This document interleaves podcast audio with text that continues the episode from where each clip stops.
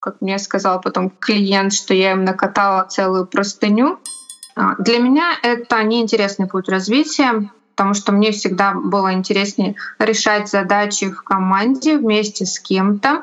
Да, отчасти это потому, что жаворонок, а отчасти потому, что в течение дня появляется все больше задач незапланированных. А я планирую неправильно. Правильно планировать нужно максимум семьдесят процентов своего рабочего дня, а не сто двадцать процентов. «Терапия правом» — подкаст Оксаны Остапенко про невероятные истории правового целительства. В чем истинная сила юриспруденции? Каковы ее возможности? Узнаем у тех, кто на передовой. Гости подкаста — практикующие юристы. И мы верим только фактам. Гостья моего нового выпуска подкаста «Терапия правом» Елена Янина. Елена — практикующий юрист из Новосибирска. Елена — партнер юридического партнерства «Курсив». Елена, здравствуй. Здравствуй, Оксана. Расскажи, пожалуйста, в двух-трех словах, какими вопросами ты занимаешься как юрист практикующий, какие вопросы курируешь в юридическом партнерстве, юридической фирме? Оксана, я занимаюсь вопросами медиаправа, защиты интеллектуальной собственности и ай ти-права. Курирую вопросы, связанные с юридическим оформлением интернет-сервисов, мобильных приложений и вопросами размещения рекламы и продвижением компаний в социальных сетях и в СМИ. Ну, не как маркетолог, а как юрист. Мне очень нравится твое направление. Расскажи, пожалуйста, как же ты определилась с теми вопросами, которыми ты сейчас занимаешься? То есть какой был твой путь выбора своей специализации? Мое второе место работы — это «Российский медиаселлер». Там я занималась согласованием рекламных материалов и всех, всеми вопросами, которые касаются рекламы. После этого я устроилась на работу в ай ти-компанию и там уже сопровождала всевозможные интернет-проекты этой компании. И именно эти два работодателя определили мою будущую специализацию. После этого я ушла в частную практику и продолжила работать в рамках полученной специализации. А не было такого желания, чтобы поменять направление, скажем так, с будущей грядущей адвокатской монополии, либо уйти в какое-то другое направление юриспруденции? А, периодически я беру задачи, которые касаются другой сферы. И в этом, считаю, большое преимущество нашей профессии. С одной стороны, я честно рассказываю своим клиентам о уровне опыта по их вопросу и работаю только с теми, кто соглашается. Как ты считаешь, какое направление юриспруденции сейчас, ну так сказать, в тренде? Потому что интернет-право, оно перспективное такое направление. А какие еще направления можно рассматривать как, ну, тоже перспективные? Банкротство сейчас активно развивается. Как обычно, это судебное ведение дел и, наверное, legal tech я бы угу. еще выделила. Об этом много говорят на всевозможных юридических конференциях. Мне кажется, еще вот есть одно направление, которое называется медиация. Оно сейчас широко, ну, по крайней мере, вот в интернете, в социальных сетях тоже mm-hmm. достаточно широко, не знаю, рекламируется, акцентируется на нем внимание. Что ты думаешь по поводу медиации? Насколько это направление перспективно? Мне нравится сама тема медиации как возможности решить вопрос до суда и получить максимум сэкономив на судебных расходах. Я не так давно проводила опрос в своем блоге среди коллег, и не только, о перспективах медиации. И большинство коллег скептично относятся к ней. Даже говорят, что периодически тема медиации становится на слуху, не становится популярнее среди клиентов.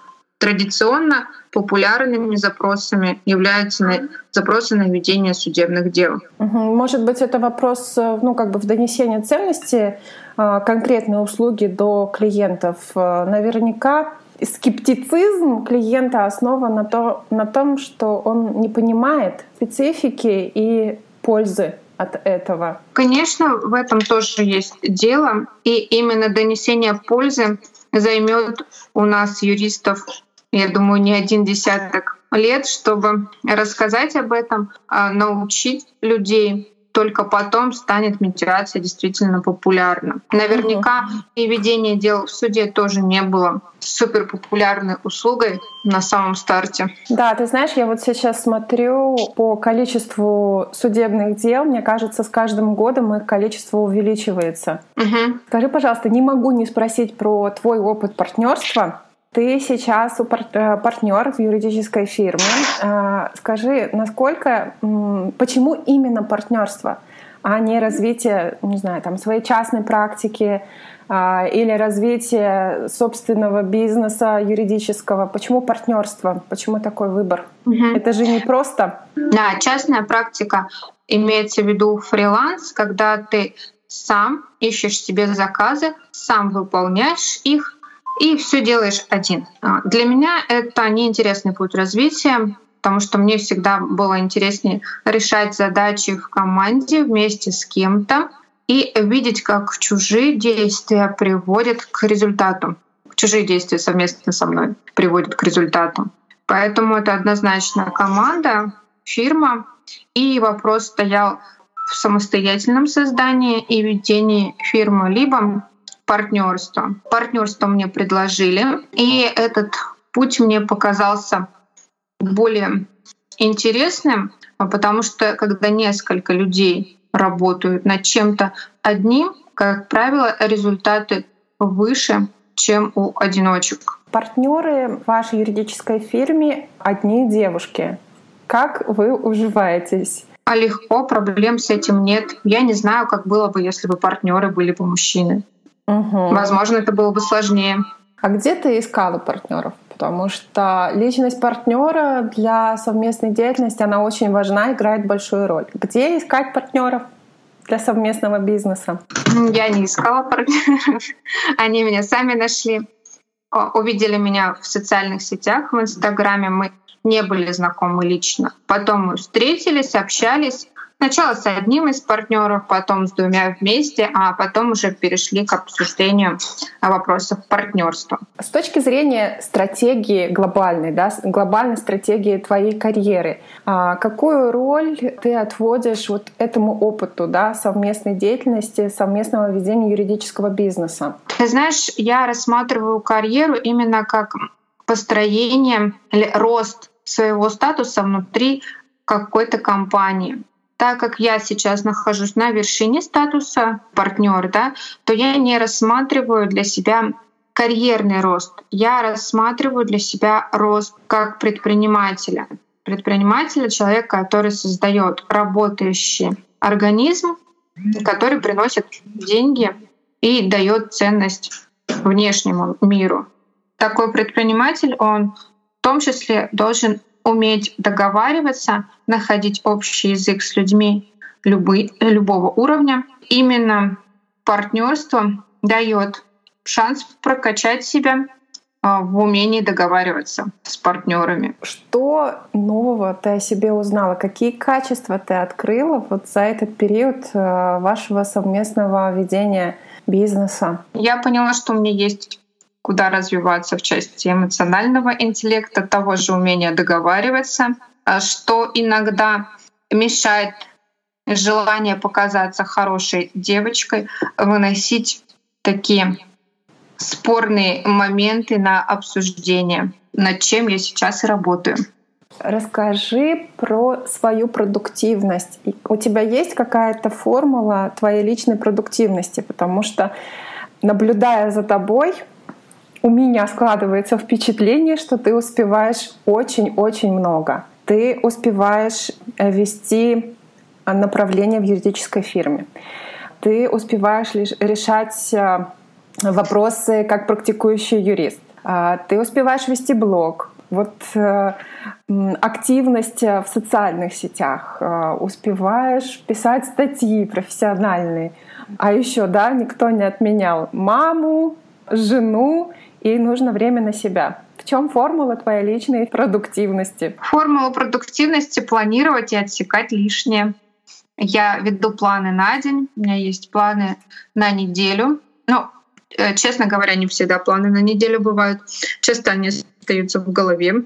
но планы на день, они всегда на бумаге. И внутри дня я распределяю время на задачи так, что сначала выполняю те задачи, от решения которых мной зависят дальнейшие действия других людей. То есть я проверяю работу юристов, помощников, даю им поручения, обратную связь, чтобы они могли продолжить работу с проектом в течение дня. Делаю важные юридические проекты моих клиентов, а после обеда назначаю себе такие задачи, которые либо административные, сделать акты, к примеру, либо выложить пост в Инстаграм, там, поотвечать на комментарии, либо еще такие какие-то мелкие разговоры, небольшие задачи, которые помогают включиться потом в большую работу. А по вечерам это общение с клиентами. Этот выбор связан с тем, что клиенты находятся в европейской части России, я в Сибири. У нас разница во времени, клиенты просыпаются к моему обеду. Как же отсечь вот это лишнее? Передо мной лежит огромный список дел на сегодня. Список каждый день пополняется. Как отсечь лишние вопросы?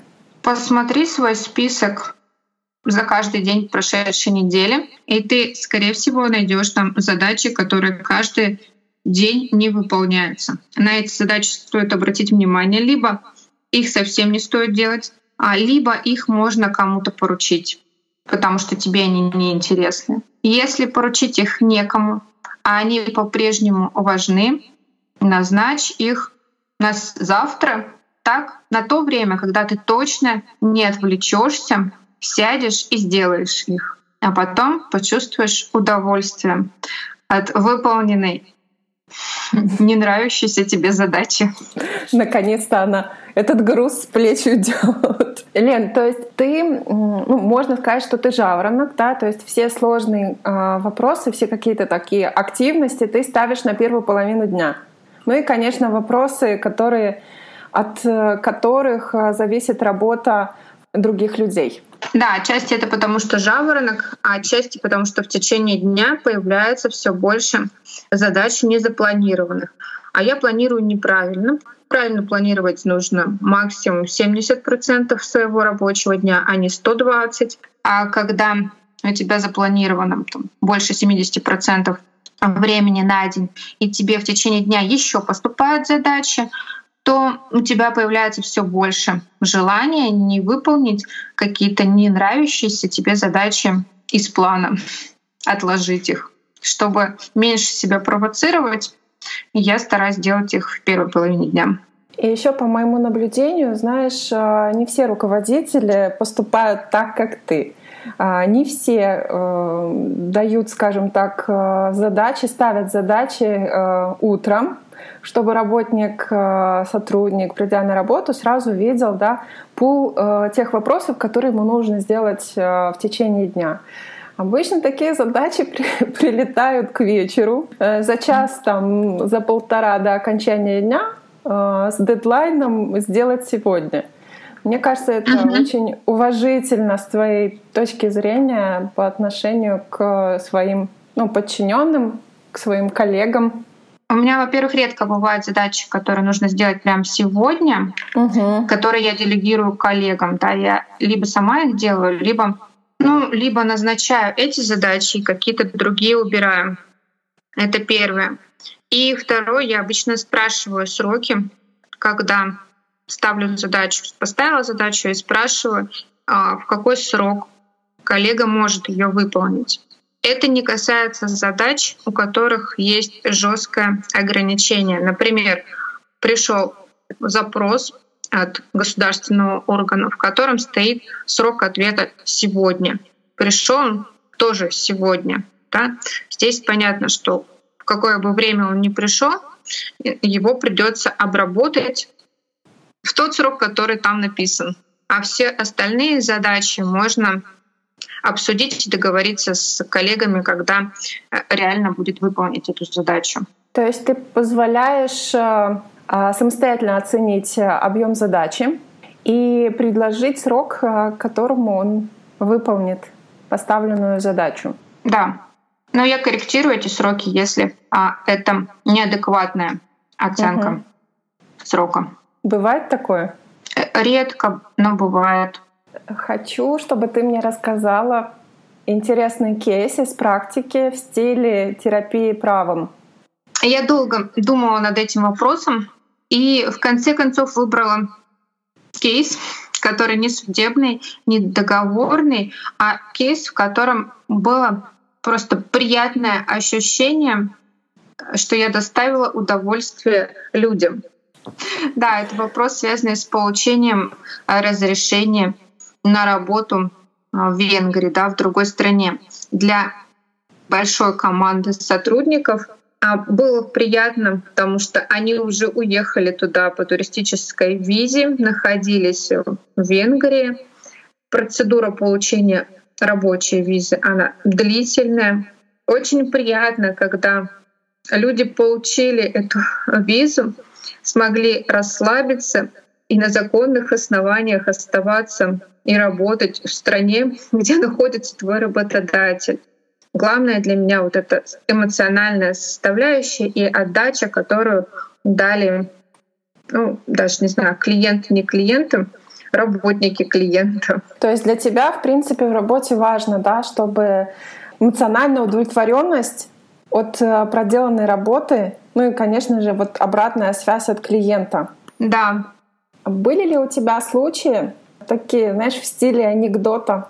Ну, либо смешные какие-то, не обязательно в практике, может быть, при взаимоотношении, которые, знаешь, это у меня уже просто такая традиция завершать выпуск на такой, знаешь, мажорной высокой ноте. Да, но все мои дела, связанные с рекламой, защитой репутации, они, с одной стороны, смешные, потому что тебе приходят смешные тексты, картинки, ты их отсматриваешь, можешь посмеяться, но тебе нужно подготовить ответ на них, и он должен быть не смешным, а удовлетворяющим. Либо государственный орган, либо площадку рекламную, где это будет размещаться.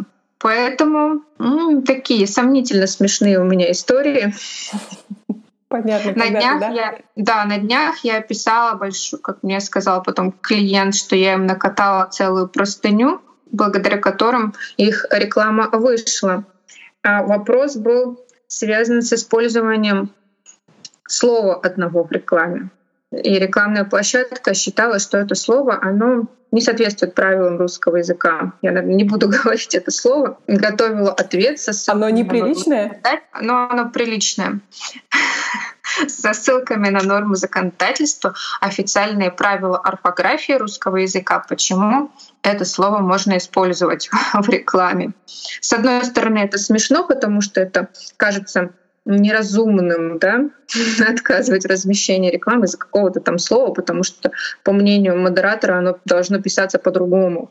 А с другой стороны, ну, это не смешно, когда тебе надо проделать большую работу, чтобы объяснить, почему писаться должно так, как мы написали.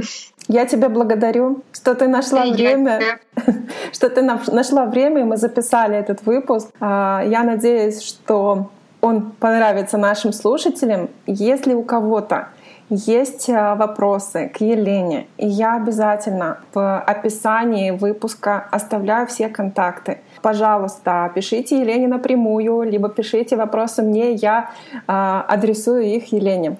Лена, спасибо тебе еще раз. Да, спасибо, Оксана, большое. Всем хорошего дня.